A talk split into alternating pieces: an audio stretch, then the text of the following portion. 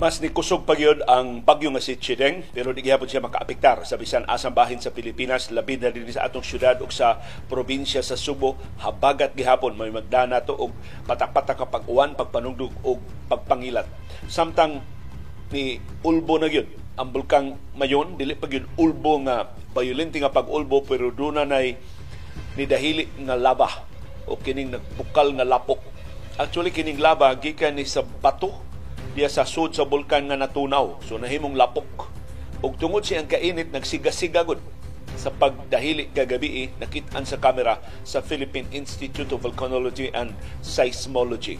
Mao nang mas dinalian karon panginahanglan pagpapakwit sa mga molupyo sa palibot sa bulkang Mayon kay anytime now mahimo siya nga mohimog maka ulbo og mas bayolente sa musulod nga mga adlaw o mga semana labing dugay karong buntaga sab doon na tayo update sa presyo sa lana. Di tibugsok pag-ayo ni abot kog 3 dolyares kada baril ang tibugsok sa presyo sa lana. Ang rason fake news.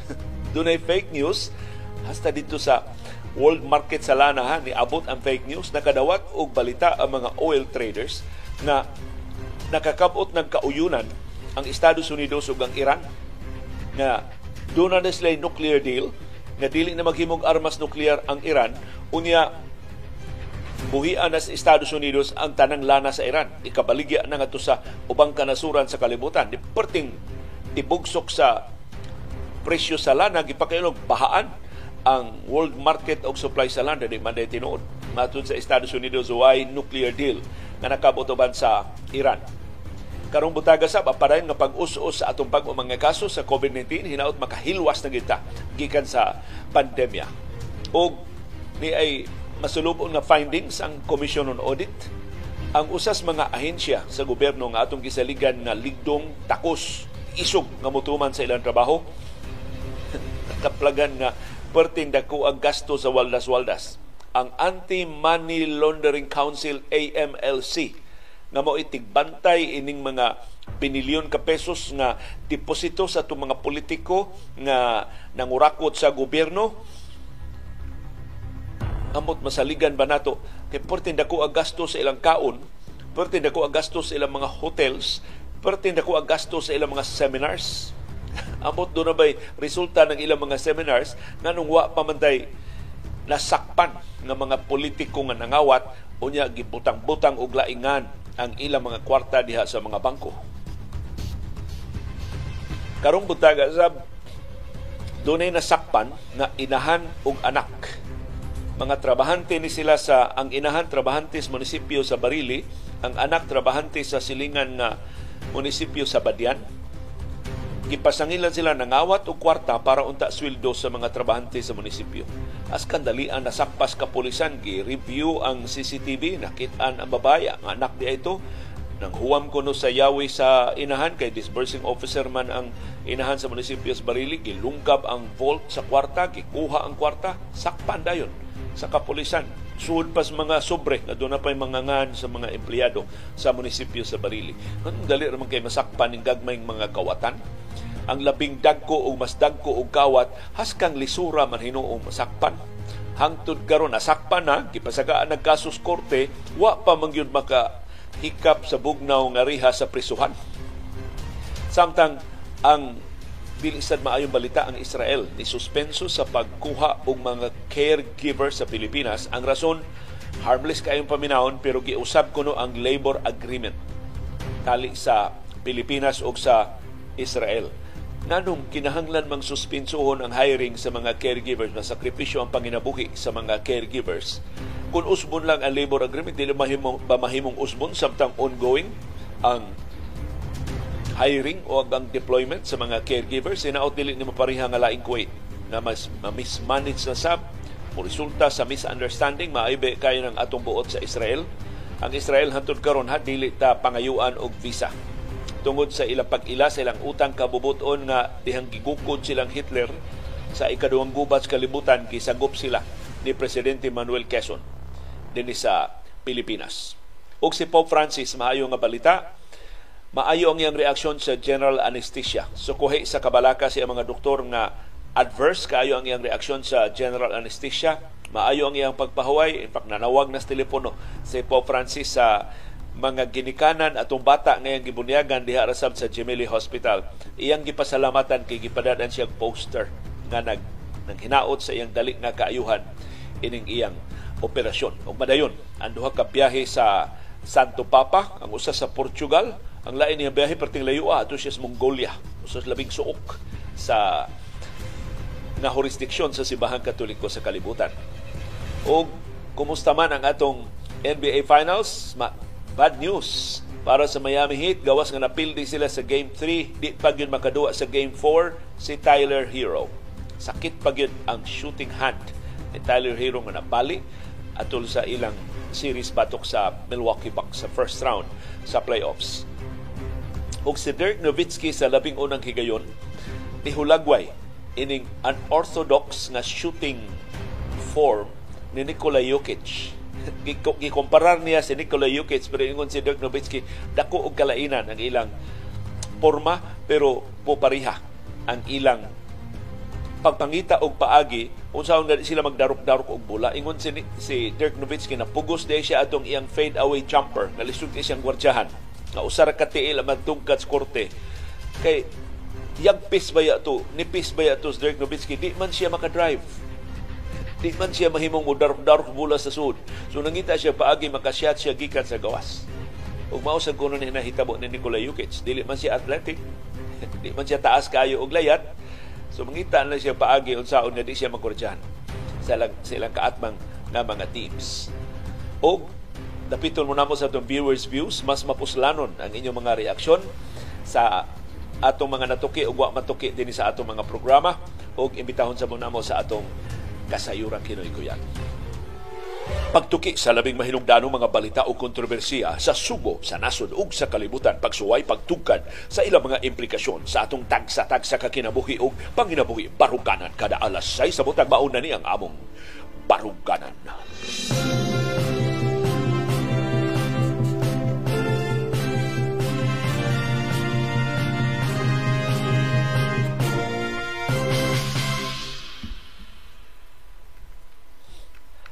Live gikan sa Bukirang Barangay sa Kasili sa Konsolasyon, maayong sayong buntag Subo, Kabisayan ug Mindanao ug tanang kanasuran sa kalibutan nga nakachamba og tune in sa atong broadcast karong buntaga. Kumusta man ang atong kahimtang sa panahon gipasidan ta sa pag-asa init ug alimuot gihapon ta.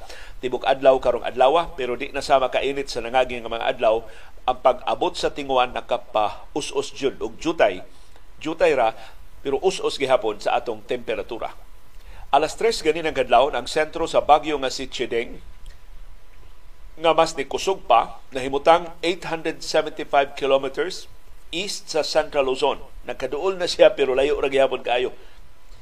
875 pa ang distansya gikan sa landmass diha sa silangan nga bahin sa Central Luzon. Ang iyang kinakusgang hangin niabot na og 130 kilometers per hour dool sa tunga-tunga ang iyang pag-unos niabot na og 160 kilometers per hour. Nakarong adlaw gitakda ang iyang peak o labing dugay ugma.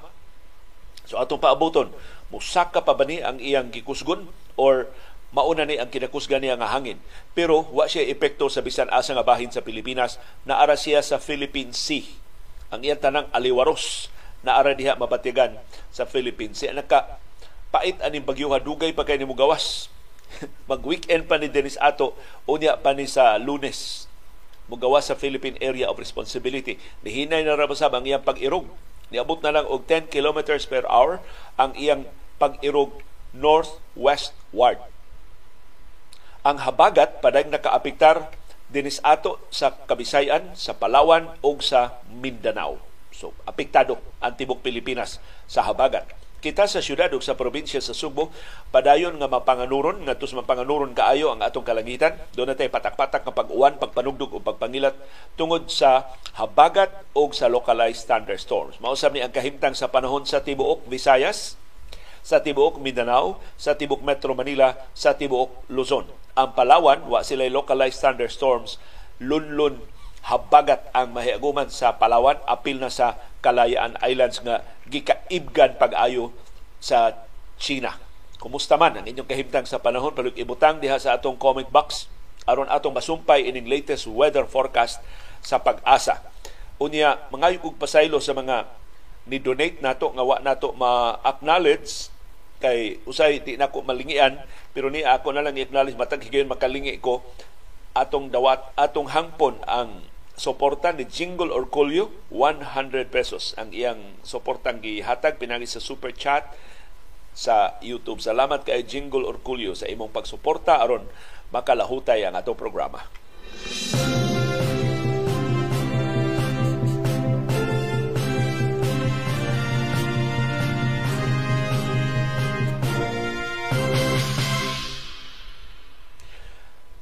Suma sa pasidaan sa Fivox, nag-alboruto na ang bulkang mayon na tinuod gyud kagabi nakitaan nagsige din tutok ang kamera sa Fivox kabahin silang monitoring sa bulkang mayon.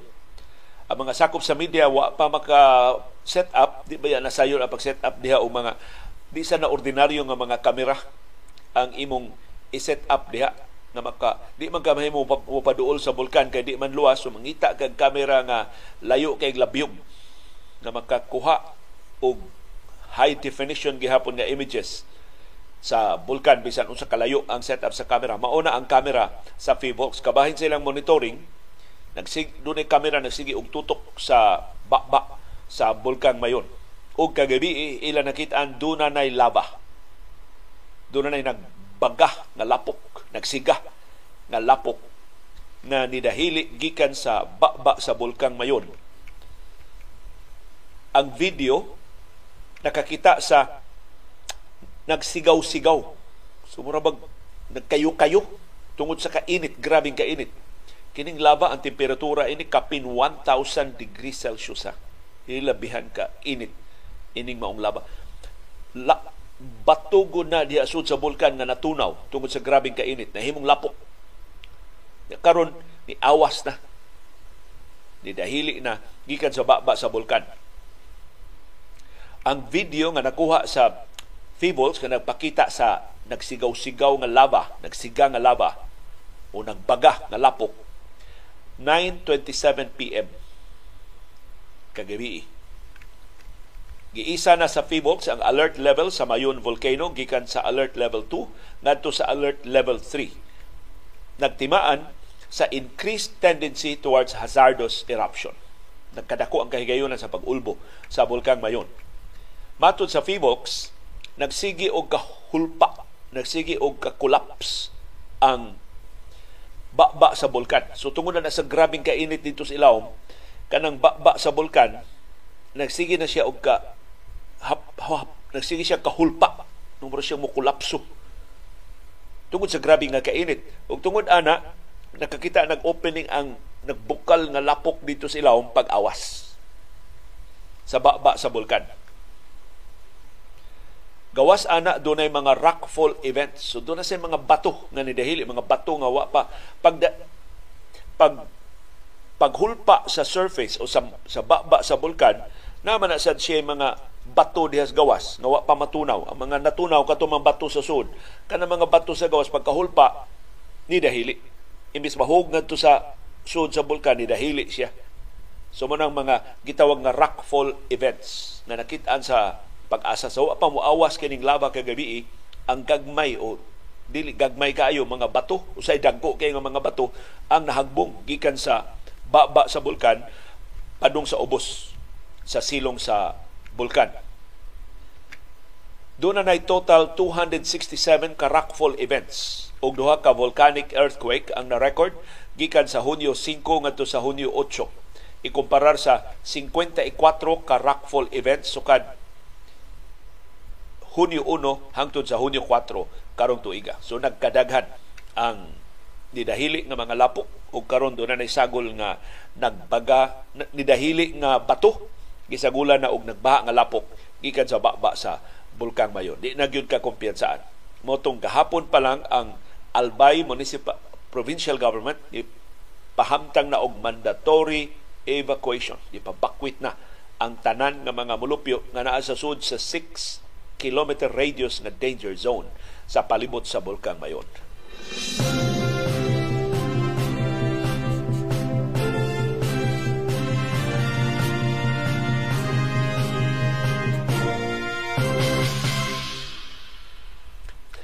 Lain natong pasalamatan nihatag nato og suporta karong buntag aron nakalahutay ang atong programa. Salamat kaayo Leonora Hilig.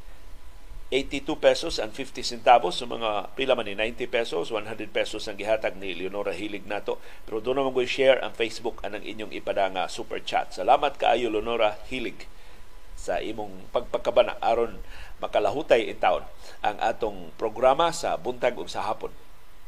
Kumusta man ang presyo sa lana? Haskan dako ang tibugsok sa presyo sa lana gahapon pero nakabawi. Kay nahibaw nga fake news di ay ang ilang nadunggan pero bisag nakabawi, ni us-us gihapon ang presyo sa lana og dulan usa ka dolyar kada baril. Kagahapon ni tumaw ang balita nga naka tayog sa mga oil traders nga ang Estados Unidos ug ang Iran hapit na gyud wa pa makakabot pero hapit na gyud makakabot og nuclear deal tungod adto ni tibugsok og kapin 3 dolyares kada baril ang presyo sa lana. Kaya ang implikasyon ana kung doon ni nuclear deal ang Estados Unidos ug ang Iran, libkason sa Estados Unidos ang economic sanction sa Iran. Sa ato pa, ang Iran makabalik na og export sa iyang lana ngadto sa ubang kanasuran sa kalibutan. Perti daghana maglana nga natanggong sa Iran. So inig buhi ang lana sa Iran, bahaan ang world market sa lana. Kanang Iran dili ang karon do na na sila kasa, nakasabot na sila sa Saudi Arabia pero ang Iran maningkamot na pagbaligya siyang lana kay para makabawi ang iyang ekonomiya. So mao nga kung daghan ang supply sa lana, tibugsok ang presyo sa lana. Kapin 3 dolyares kada baril ang tibugsok. Na nakabawi ang presyo sa lana dihang gi himakak sa Estados Unidos ug sa Iran nga hapit na sila makakabuot og kauyonan So from more than $3 per barrel nga tibugsok ni bawi to almost $1 na lang kada baril ang tibugsok sa presyo sa lana. Ang pasiuna unta nga fake news nga nadawat sa mga oil traders nga ang Estados Unidos musugot na nga ang Iran mo balik pag-export si ang lana bugti sa paglasla sa ila sa Iran sa ilang uranium enrichment. Kay kanang uranium enrichment sa Iran mao ni gikabalagan nga padung na na sa paghimo og armas nuklear nga dili na ni inosente nga plantang nuklear para lang sa kuryente ang himuon sa Iran kundi armas nuklear na gyud aron nga makabaws og hudlat sa Estados Unidos, sa Saudi Arabia o sa ubang kaatraso nila nga mga nasod. Tigpamaba sa White House, National Security Council, niingon nga ang report nga nadawat sa mga oil traders false and misleading. Perting grabihan na sa fake news. Hasta ang world market sa lana, nasudla na.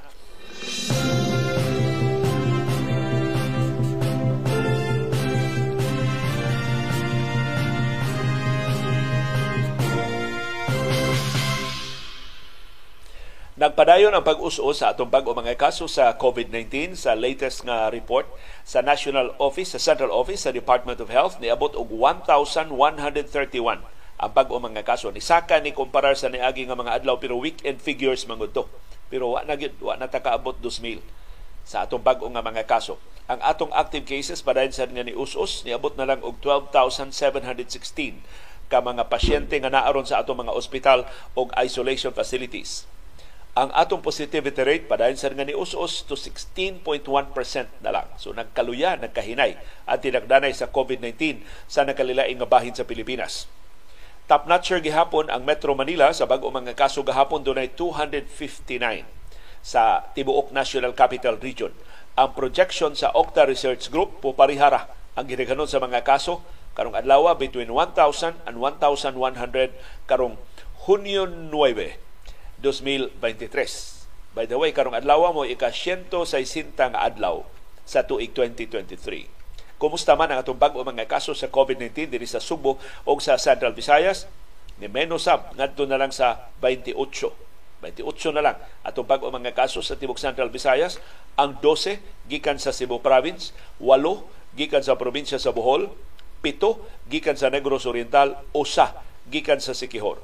Ang Cebu City, way bag-ong kaso, Mandawi City, way bag-ong kaso, Lapu-Lapu City, wa say bag-ong kaso sa COVID-19 ang atong active cases sa tibok rehiyon nagpadayon sa pag-us-us niabot na lang og 443 So less than 450 na ta ang atong mga pasyente nga naa sa atong mga ospital ug isolation facilities sa Subo, sa Bohol, sa Negros Oriental ug sa Siquijor.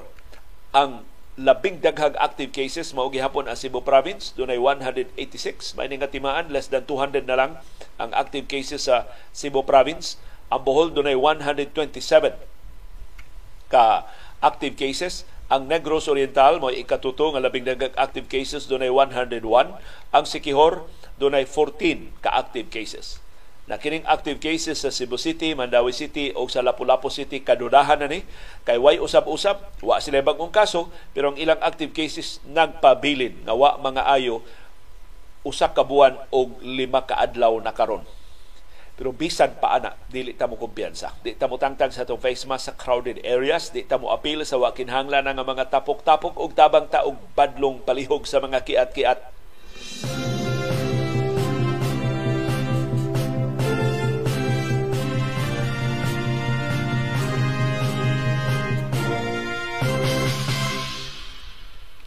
Ni ay angay natong badlongon labaw pa ilas kiat-kiat nasakpan sa Commission on Audit ang Anti-Money Laundering Council nga perting dako ang gasto sa ilang kaon og hotels og resorts diin ipahigayon ang ilang mga seminars. Unsa man mga seminar sa AMLC unsaon paglingiw kung makakita silang binilyon nga ideposito sa mga bank accounts sa ilang paborito nga mga government officials o sa mga government officials nga responsable sa ilang pagkatudlo sa pwesto kay wa man agi ikapanghambog ang Anti-Money Laundering Council. Matod sa Commission on Audit, questionable kaayo ang paggasto sa AMLC og kapin 7.2 million pesos para sa ilang pagkaon, para sa ilang training, para sa ilang planning, pag-abang sa mga hotels o mga resorts nga gipahigayunan sa ilang kalihukan. Di ta pwede mag-planning og ordinaryo nga conference room ngano mo adto magitag mga hotels. Ngano mo hanggap mangita dito sa humot kaayong hangis dagat sa mga resorts. Matod sa COA, kining dako kay gasto sa Anti-Money Laundering Council nakalapas ni sa limitasyon sa daily travel expense rates nga gitakda sa Executive Order 77. Ubos sa lagda, ang magasto ra unta sa AMLC sa ilang pagkaon, sa ilang hotels o resorts, 3 million pesos ra. Ni gasto man sila og 7.2, ang ilang lapas 4.5 million pesos. I-round up nato kay 4.57 man, 4.6 million pesos ang ilang lapas sa gasto. Dagko ang kaon ini taga AMLC na may nailhan nga taga AMLC. Tanawa ko nung tiyan, pating didagko na kayo ng ilang tiyan. Yung ng 7.2 million ilang kaon sa mga hotels o mga resorts. Lisod yung tili kayo trabaho sa AMLC. Sa seminar palang gudaan, dagko na kayo silang kaon. Kaya naman sa gitawag nga stress eating. Kung dako kay kag problema, ganahan kay kamukaon. Mausa na imo bang alibyo sa imong pagnayanaya sa imong gibati. Matod sa Commission on Audit, ang actual daily expenses per participant. Okay ni maklaro na. Gikwinta gid sa kuha pila ilang kaon kada usa kada adlaw. Ang actual daily expenses per participant for meals niabot og 3,250 pesos. Sa man kauna mo kapilam ni sila ni kaon sa usa ka adlaw. 3,250 pesos ang ilang gasto kada usa sa kaon. Sa ato pa ang ilang pamahaw kapin 1,000 pesos. Unsa man pamahawa? Magic lugaw. Na lugaw diha nga gi buliburan og mga pulbos nga bulawan mo nang niabot og 1,000 ilang pamahaw. Grabiha ni pamahaw sa taga AMLC ang ilang paniud to kapinsan 1,000 pesos. So, so, so na paniud to ha? Napo kahiwa nga adobo.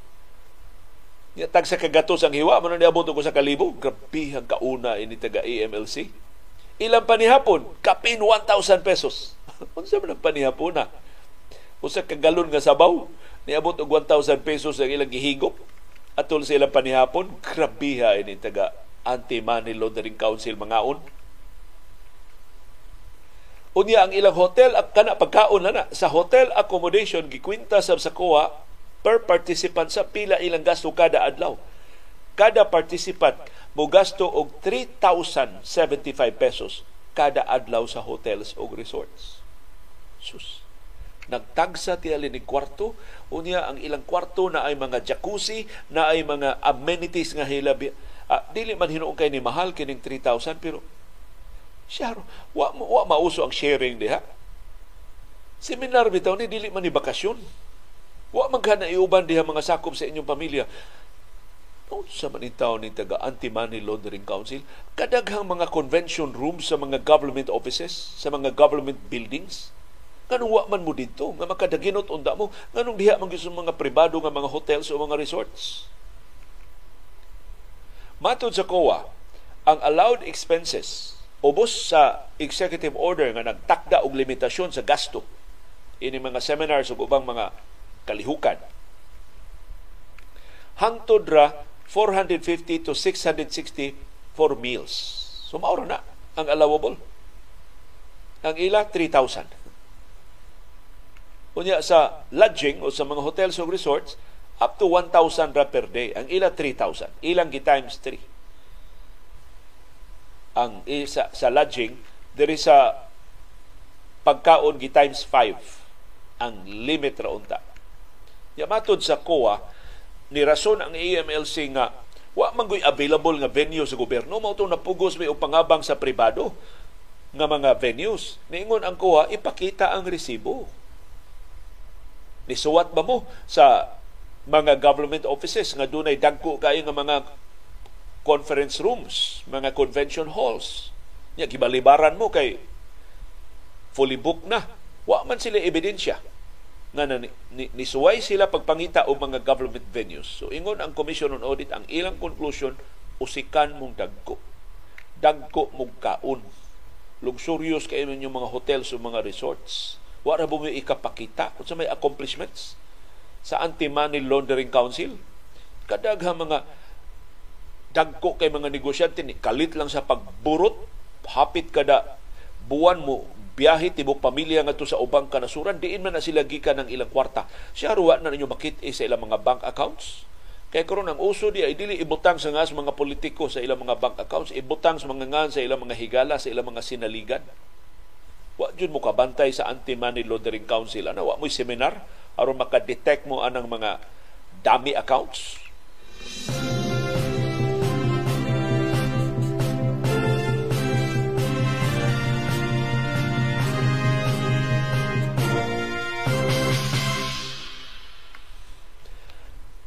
Ang Bisaya pero mura ni taga Sugboano ni? Pero di ni angay nato ang kunon kay drug lord man ni si Kerwin Espinosa nakapuyo man si Podromo sa Cebu City. Iya mga ginikanan pero dito ni dako pagayo yung negosyo sa Eastern Visayas. Giabsuelto siya karong bag-o sa Makati City Regional Trial Court sa kasong pagnegosyo og illegal nga drugas. Matod sa Makati City RTC, napakyas ang prosekusyon pagmatuod sa pasangil batok ni Kerwin Espinosa.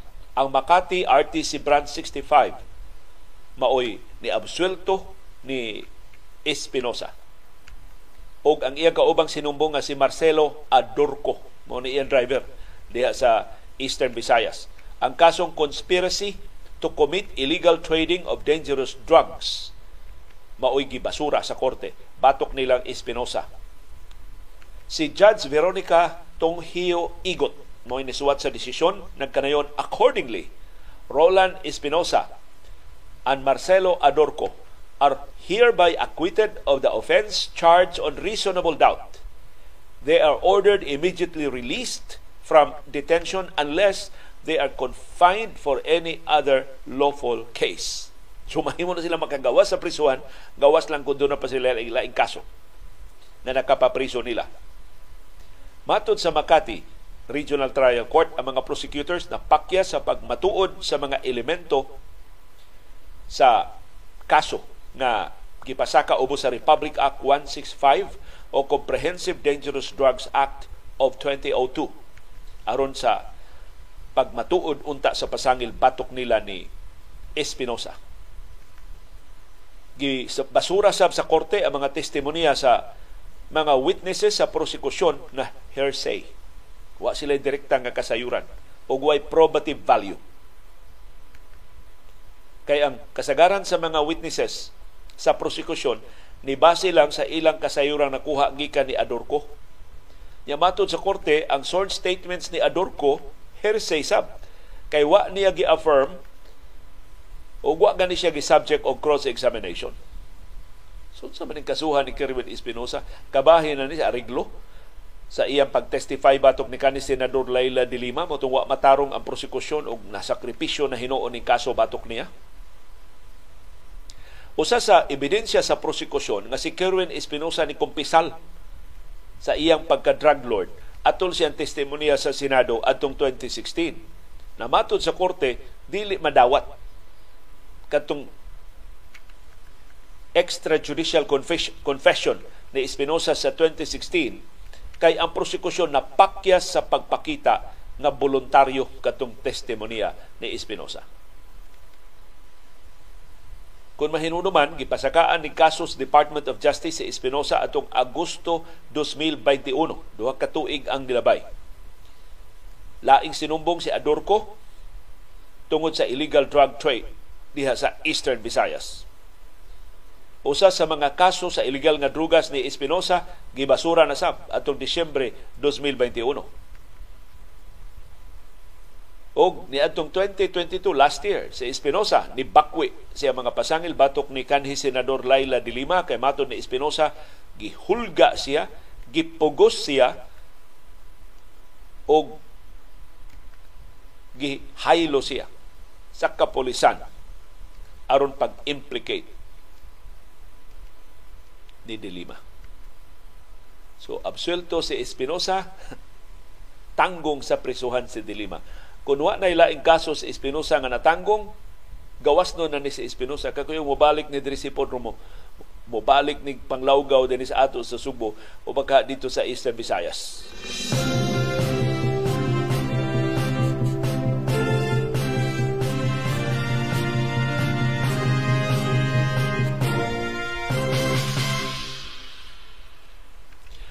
Ni ay laing pahinumdom nato nga ang sistema sa hustisya sa atong nason mulihok lang batok sa mga gagmay. Paspas kaayo kung gagmay maoy mapasanginlad, mga dagko gani perting langaya. Siyam-siyaman ang mga kaso, ang mga investigasyon na himuon. Usa ka disbursing officer sa munisipyo sa Barili ug iyang anak nga babay dali kay nadakpas kapulisan sa Barili gipasanginlan silang nangawat sa kwarta nga para unta sa sweldo sa mga trabahantes munisipyo. Ang gidakop sa kapulisan sa Barili, nga nanganlan dayon sa mga dagko pa ning opisyal dili una nganlan kay wa pa mapasaka ang kaso ngadto korte.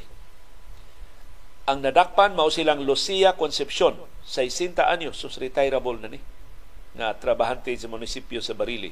Siya mo disbursing officer sa munisipyo, gidakop sa iyang anak si Jane Nicole Concepcion, 29 years old, na nagtrabaho isip Administrative Aid 1 sa Rural Health Unit sa Ronda, diha sa Kasad Pang Subo.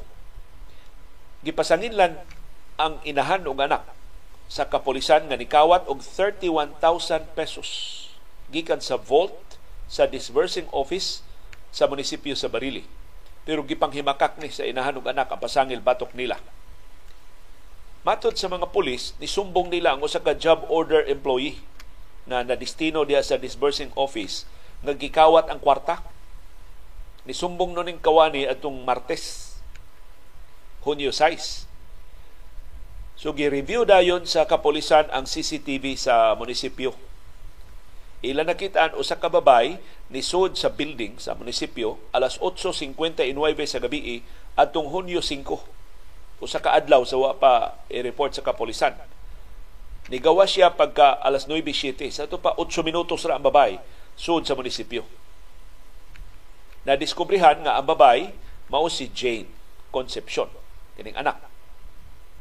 Gidakop si Jane dito na sa ronda. Kay tuwa man siya magtrabaho. Na-recover sa kapolisan gikan ni Jane ang sigon niya sa kapolisan na-recover nila 19,550 So mao na nahibilin. Nakagasto na nagasto na ang tinuod nga 31,000 ang gikuha nakagasto na og kapinchis mil. Ang cash kuno gisuod pa og upat ka puti nga mga envelopes na dunay mga ngan sa mga trabahante sa munisipyo sa Barili. Gidakop sab sa kapulisan ang iyang inahan kay nahibawan sa mga pulis nga si Jane gihatagan sa master duplicate key ngadto sa vault diin gibutang ang kwarta. Ang mga suspitsado gipasakaan na og kasong qualified theft o kaso nga theft. Qualified theft kining disbursing officer og theft para siyang anak. Gitanggong sila karon sa Barili Police Station. Mahimo ba nga musulti mi nga sana all? Naunta ang tanang mga mapasanginlan o pagpangawat, tanang masakpan nga nangawat, ingon ini kapaspas ang investigasyon o pagpasaka sa mga kaso. Ngano kon ang mga anak sa konsihal, mga anak sa mayor, or ang konsihal gid ang mayor, maoy mapasanginlan o masakpan nga mangawat, tungason man kayo ang mga investigasyon. Mahadlok man ang kapulisan nga mga investigar. Siyam-siyaman man una mapasaka ang mga kaso. Labaw pang lawa-lawaan una mahusay ang mga kaso. Kasagaran ba mo resulta sa pagka-absulto? Kay malimot malimta na lang ang kaso gib chupi na di ay. Ang mga ebidensya nga nahipos ang mga polis mismo di namutunga sa hearing sa kaso kay naariglo na. Ngano mga gagmay raman ang madutlan sa balaod ining nasura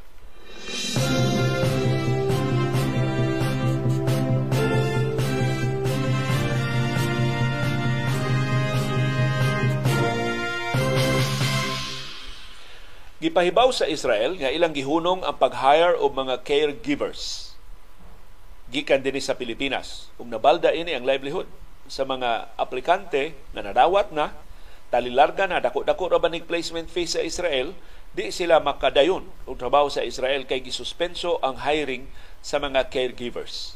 Ang rason gihatag sa Israeli government kay gi-review ang labor agreement sa Pilipinas ug sa Israel Way katinawan gikan sa Department of Labor and Employment o sa Department of Migrant Workers mahitungod ini pero akong duda kabahin kini sa paningkamot ni kanhi Labor Secretary Bebot Bello nga ma-upgrade ang sweldo o mga benepisyo sa atong mga overseas Filipino workers. Motong atong giauhag ang mga host countries nga usbo nato ang atong labor agreement. Pero mahimo magudunta nga usbon i-review ang ug usbon ang labor agreement nga di kinahanglan masuspenso ang deployment sa mga caregivers ug ubang mga overseas Filipino workers. So ako nagduda do na nila in rason. Ug ako nabalaka maparihan ni sa Kuwait kun dili ni tarungon sa administrasyon. Kana sa Kuwait nga gisuspenso na gid giban na gid gani ang mga overseas Filipino workers nga bag-o nga talilarga na unta mo trabaho na doon na kontrata pagtrabaho sa Kuwait. Resulta gina sa misunderstanding. Kay kahagbay na nato nag-deploy mga trabahante diya sa Kuwait. Wa gina matarong sa pagpasabot ang Kuwaiti government. Ug hinaot dili na masubli ining atong kaso sa Israel. Kay ang Israeli government ni ingon welcome lang gihapon ang ubang mga trabahante mga caregivers lang. Mo ilang gisuspenso una So ambot unsay problema hinaot makakuha ta og katin-awan gikan sa Department of Migrant Workers karong adlaw. Pero ang Israeli ambassador to the Philippines nga si Ian Floss niingon welcome ang mga hotel workers. Daghan kaayo mga hotels na kinahanglan o mga trabahante gikan dinhi sa Pilipinas. Kay matod sa Israeli government ilang gipalambo ang turismo sa Israel o sa Pilipinas pinaagi sa pagpalupad na og mga direct flights. So doon na direct flights gikan sa Pilipinas o sa Israel.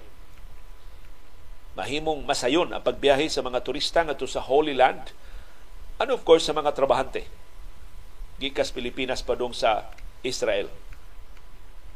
Matod sa Israeli government, musuporta sila sa mga paningkamot pagpalambo ining direct flights pagkumbinser sa mga turista sa Israel na mosakay og mga direct flights padung dinhi sa ato sa Pilipinas ug nang hinaot sila ang gobyerno sa Pilipinas mudasig sab sa although daghan man kay mga turista padung sa Israel labi na kini mga religious uh, organizations magkuyog na sila og mga pari aron nga makagiya nila dito. Doon na tours dito, local tour, tour guides, pero mas maaygo doon ay mga pari nga ilang kuyog aron nga makahatag nila og sa biblical sense, makahatag nila mas lawom nga pagsabot sa significance sa mga lugar nga ilang atuon dito sa Holy Land o sa mga pangaliya na ilang litukon atol sa ilang tour. So masaaron kay ni ang turismo tali sa Israel o sa Pilipinas pero nabalaka ko ini pagkasuspenso sa hiring sa mga caregivers sinaot matutukan sa Department of Migrant Workers sa di pa mo grabe kining maong problema.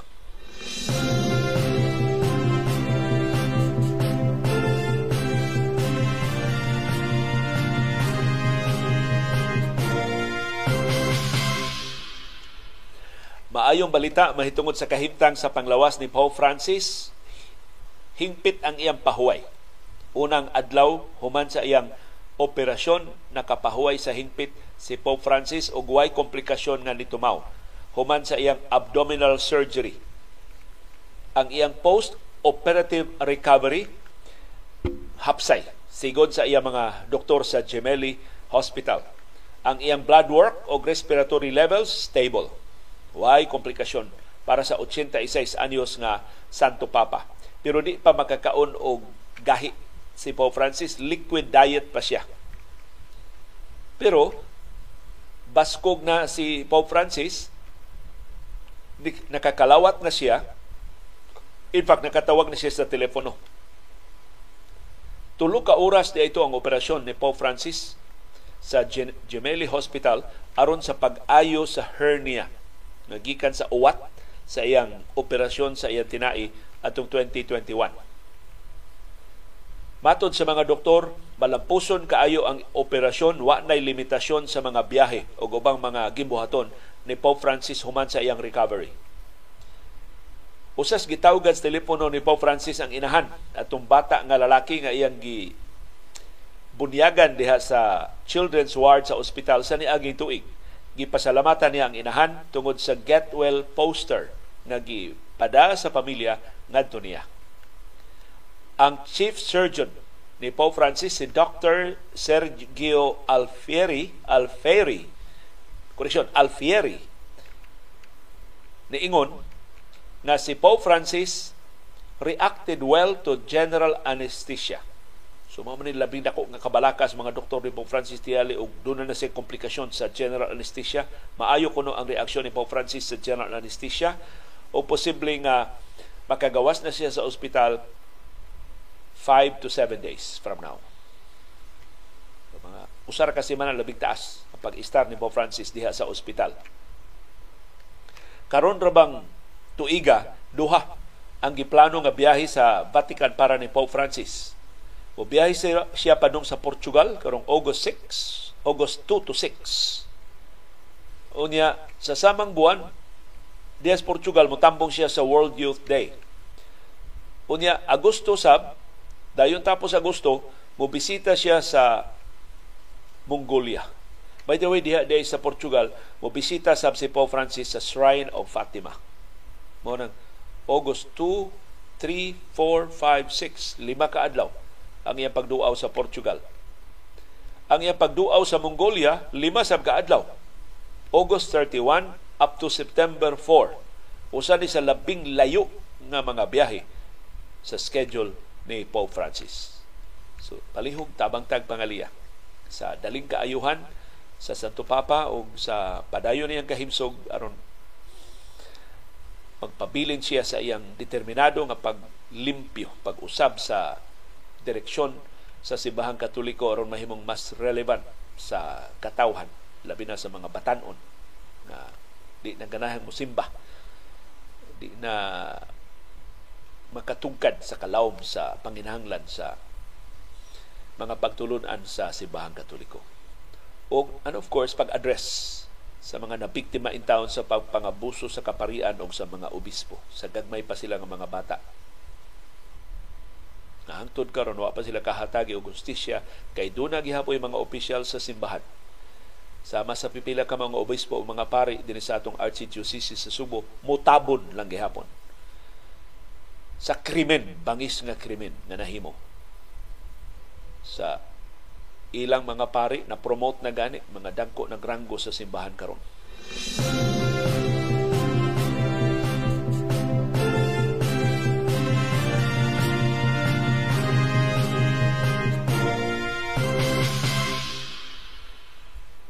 Sa National Basketball Association, laing bad news para sa Miami Heat. Human sila na pildi sa Game 3. Gipahibaw ang mga players sa Miami Heat sa ilang mga doktor. Di pa makaduwa si Tyler Hero.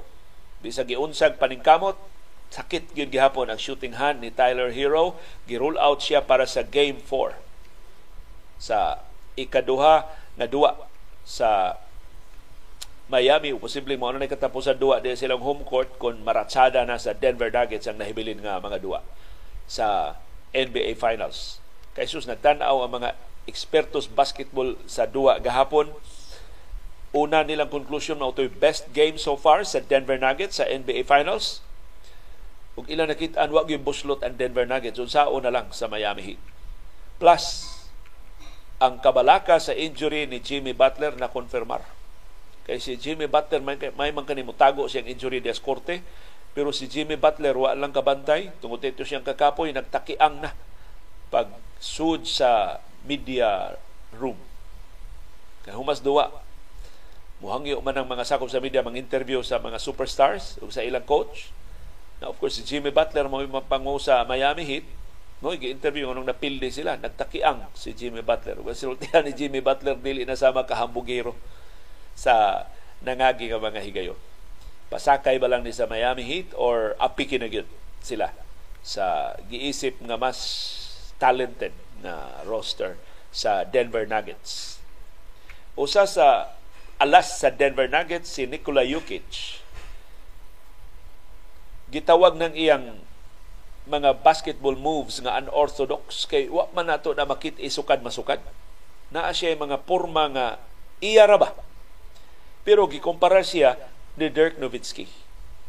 Si Dirk Nowitzki, taga Germany, si Nikola Jokic, taga Serbia, polo sila dili taga Estados Unidos.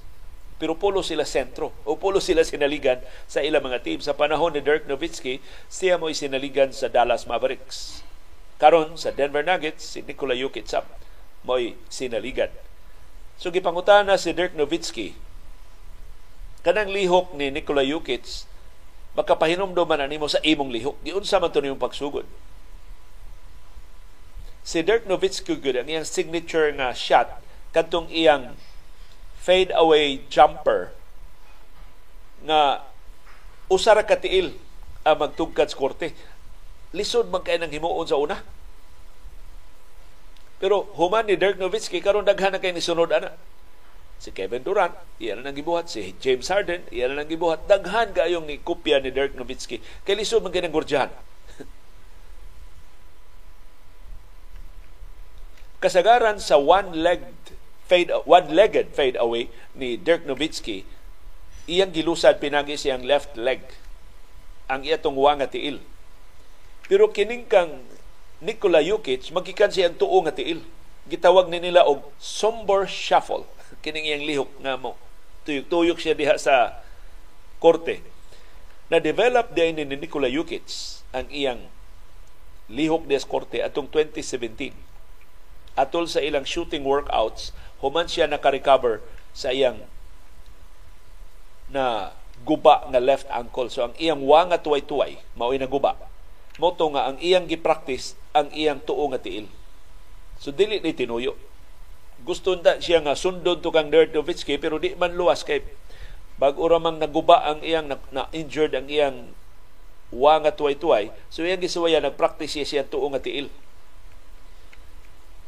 Ingon si Dirk Nowitzki, perting brighta ni Nikola Jokic paghimo niya anang maong lakang.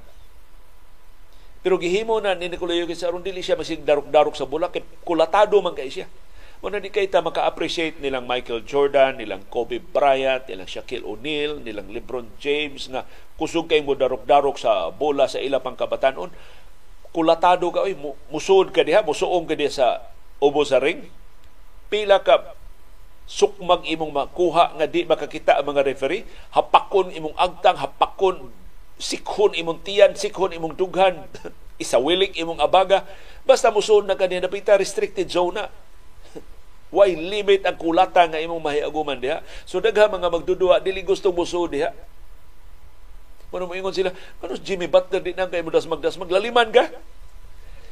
Kada kong kumo ni Aaron Gordon ug sa mga mga gwardiya sa Denver Nuggets kulatado sila na mao si Michael Jordan sa later years na niya, di na kayo siya lingon nga, di na siya ka dawat o mga kulata, ni-develop atong iyang fade away jumper. Si Jordan, kasi tag-iya ining fade away jumper, bakit ito bang kuha na siya buhigda aron nga dili masagang ang iya bola.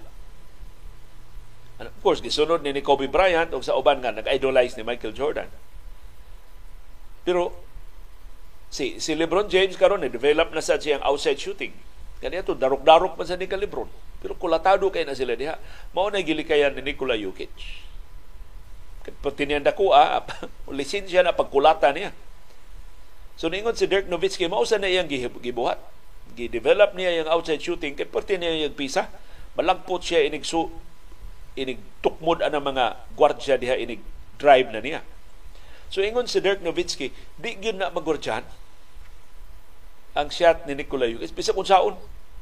Seven-footer ba ya si Nikola Jokic? Unya, pag-shoot niya bola, nagpalayo siya gikan sa iyang defender.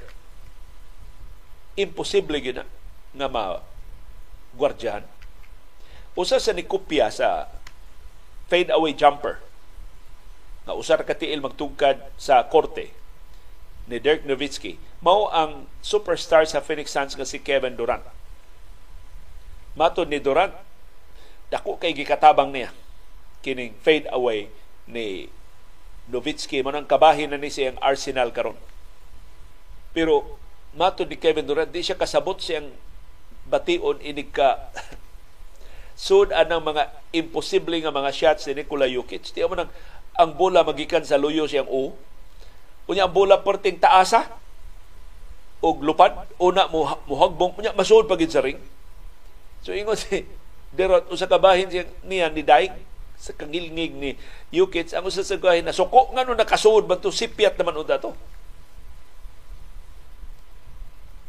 So, salamat ni Dirk Nowitzki nakaimbento si Nikola Jokic og bag-ong lakang diya sa korte na lisod kay gwardyahan. Pero sa ligi ang mga depensa maka-devise gihapon og gwardya ini. Maap maapsan gihapon ni sa depensa sa National Basketball Association. Pero si Nikola Jokic dili ra na mo iyang lihok. Daghan kay siya o mga lihok, iyang mid-range shots nga unique kayo ang iyang footwork nga lisod kay siya abson diha sa korte. Mato ni Dirk Nowitzki tungod ni kay si Nikola Jokic dunay balanse. May kuno kay na mo balance si Nikola Jokic ang kadako. Unya maay kay siya og shooting touch, hingigo gyud. Maay kay pulso si Nikola Jokic. Unya naka-develop siya og high release point Kaya lisod man ang most accurate na shot kanang gikan na diya sa ibabaw sa imong o. Ang imong shot magikan na ganit luyo sa imong o sa lisura na Larry Bird ay makapasud ana. Nasunod sa na ni Nikola Jokic gikan ni Larry Bird.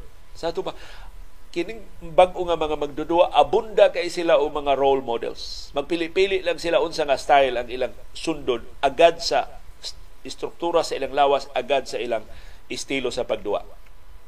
So ingon si Dirk Nowitzki si Nikola Jokic kompletos ricados sa tanang panginahanglan sa pagpasud sa bola, pag-score para sa iyang team. O karong nadiskubrihan na na ni Nikola Jokic, lisod na kay siyang pugnan.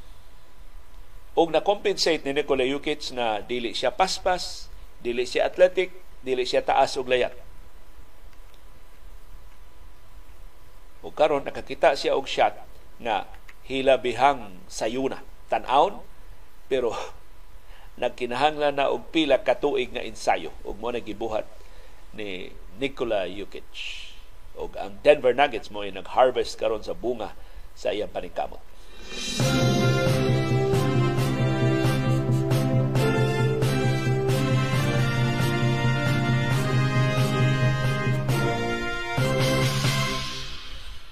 Nakahukom na gyud ang Phoenix Suns nga ila nang i-wave si Chris Paul. After three seasons, wa na si Chris Paul sa Phoenix Suns. Ang tukion na lang karon sa Phoenix Suns unsaon Manila. Di ba lang nila i-extend ang kontrata or mga iba silang baylo ni Chris Paul, mangita ba sila og team nga mo trade sa ilang magdudua baylo ni Chris Paul 12-time All-Star o kanhi Rookie of the Year si Chris Paul. Usa siya sa mga high-profile free agents sa summer pero nanasab siya sa final stage sa iyang playing career. O klaro kayo ang deterioration sa duwa ni Chris Paul. Makumparar ni mo si Chris Paul ni Dwayne Wade. Si Dwayne Wade sa katong sila pag Paris ni Shaquille O'Neal as kapaspasa ni Dwayne Wade sa dihang nagparis na sila nilang Chris Bosh ni LeBron James ni Hinay si Dwayne Wade. Dili ito tungod kay ni giveaway siya nilang LeBron o ni Chris Bosh tungod gyud sa iyang deterioration sa iyang skills o sa iyang ambak sa iyang athleticism tungod sa edad. Kung daro-daro man sa gutong duwa ni iyam sa tutanang salida sa Miami Heat sa ila pang panahon. Si Shaq bitay nitawag aning Dwayne Wade nga flash. Perti pasmasa ining Dwayne Wade. Kung maka makapamilo ka wana di na nimo siya makita na asa na to ana des ring. Nagkapyot na ring napasud na niya ang bola. Ug anugon si Chris Paul kana unta Phoenix Suns mao nay most promising niya nga makahatag niya og titulo ni sud biya sila og NBA Finals. Sa first season ni Chris Paul sa Phoenix Suns, iyang nada, siya ay pangu sa Phoenix Suns padung sa NBA Finals. Pero napildi lang sila sa Milwaukee Bucks. Kaya mga masutong time mga dominar sa pag-ayo si Yanis Antetokounmpo. So asa padung si Chris Paul, wa pay lista sa mga teams kay wa unexpected man wa man magpaabot si Chris Paul nga tangtangon siya sa Phoenix Suns but apparently ang ang Phoenix Suns doon ay bago nga direksyon, bago ang ilang head coach nga si Frank Vogel, ang kani head coach sa Los Angeles Lakers. So maybe doon ay lain nga or nakitaan sa Phoenix Suns after three seasons wa na gid sila makuha ni Chris Paul or baka dili na swak sa presensya ni Chris Paul ang direksyon na ilang gustong mahimo karon nga duha na ang ilang superstars si Devin Booker o si Kevin Durant.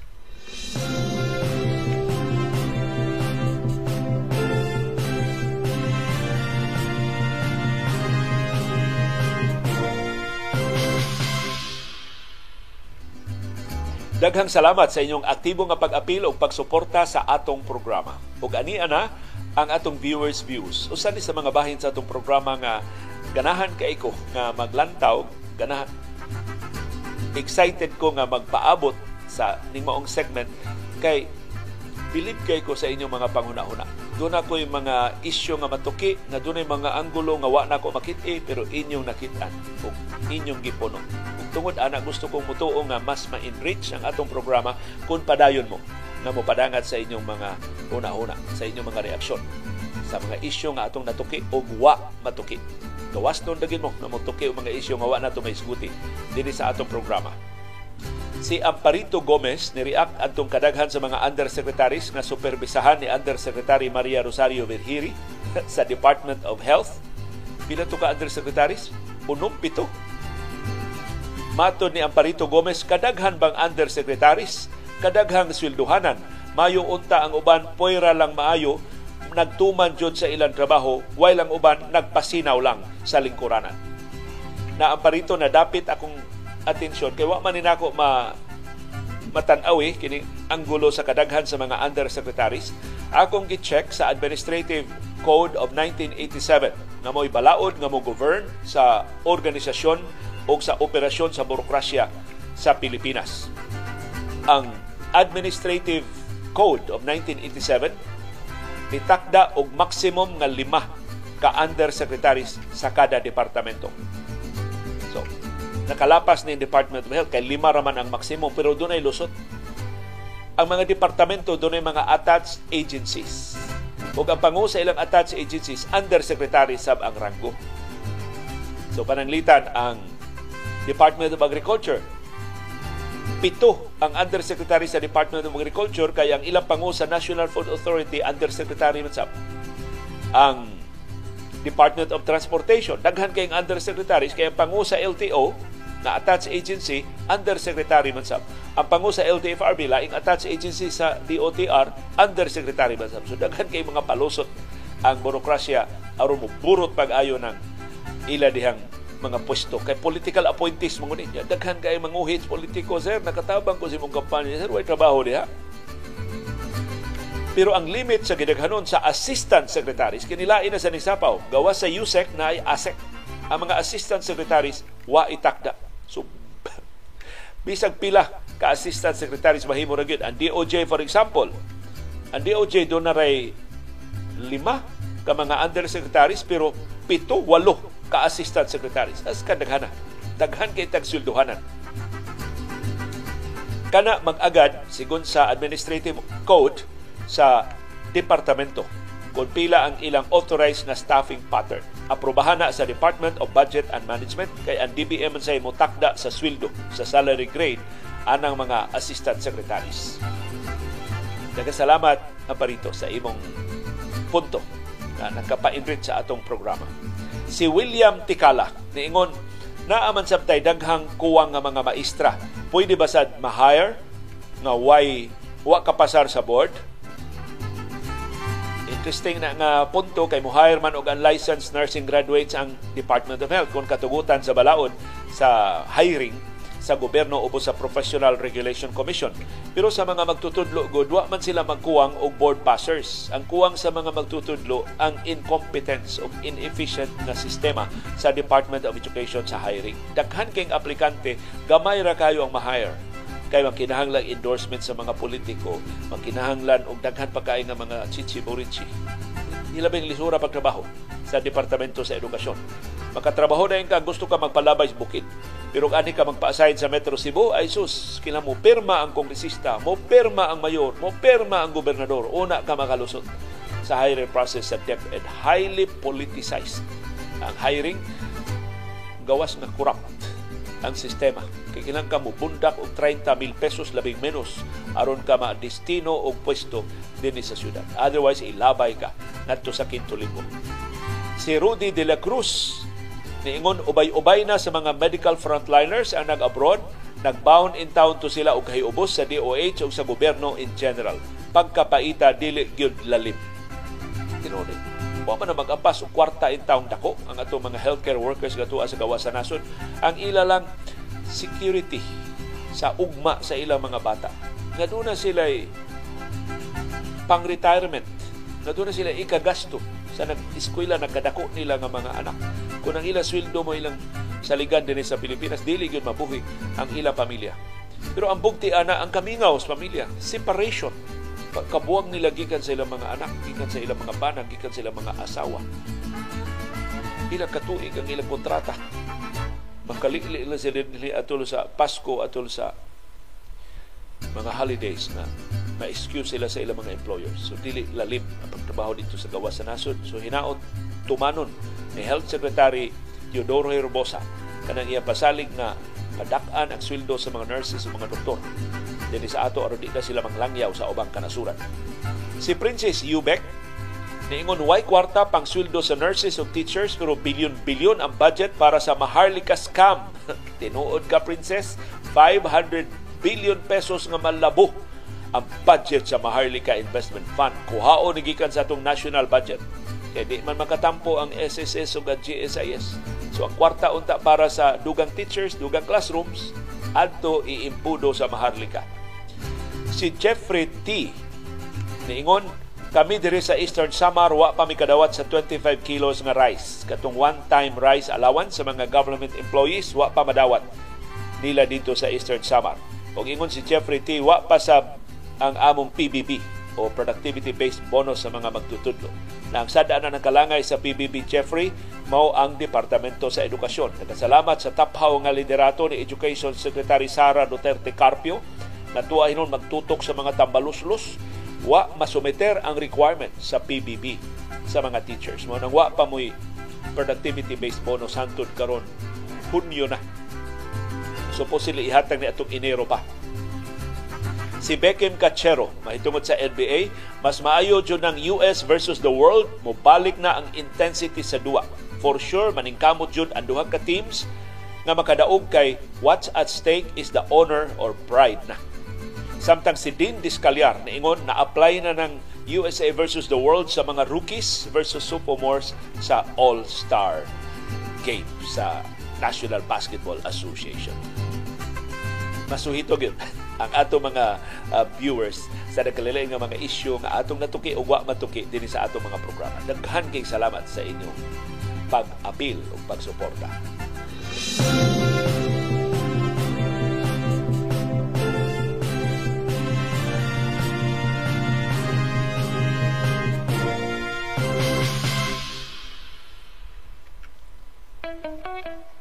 Dunay daghang matang sa kasayuran. Dunay kasayurang pinadailang, dalirang mahibawan.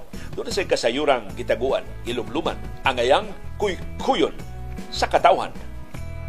Kasayurang kinuy-kuyan.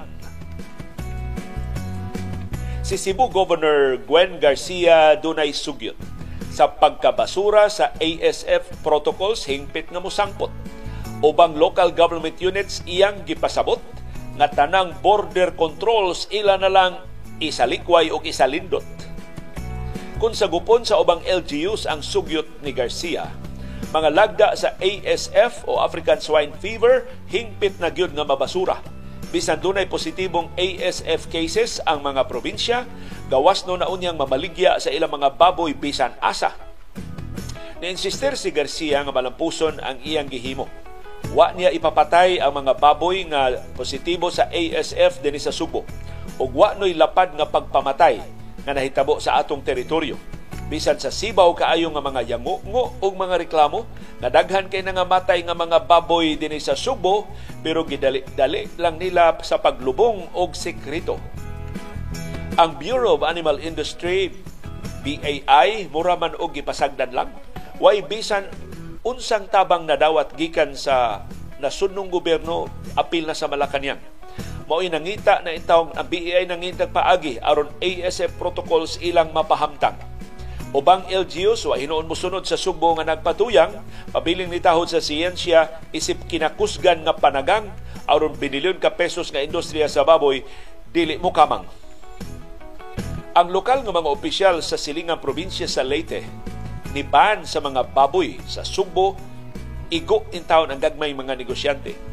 Taga Camotes Island, nihangyo nilang Governor Petilia o Mayor Lucy Torres sa Ormoc City, kadawaton lang una ang ilang mga baboy kay labihan na gyud nila kaapiki. Nagsubra ng supplies baboy sa Camotes, barato na lang kaayo ang presyo ini. Anhinato mabantang ang kahuyang sa nasudnong liderato si Presidente Ferdinand Marcos Jr. hangtod karon nagpabiling takum kaayo. Wa mangahas pagpadlong siyang aliado nga mga politiko. Naghuna-huna patingali sa makabungog nga mayoriya iyang nadawat dinhi sa Subo. Ang kalibog nga nitumaw sa ASF protocols dili makaayo. Mga mamuhiay og baboy imbis mutabang sa kampanya sa gobyerno, pag-report dayon kung dunay makitaan nga kadudahan nga mga kaso, maningkamot na lang pagpananipod sa ilang mga negosyo.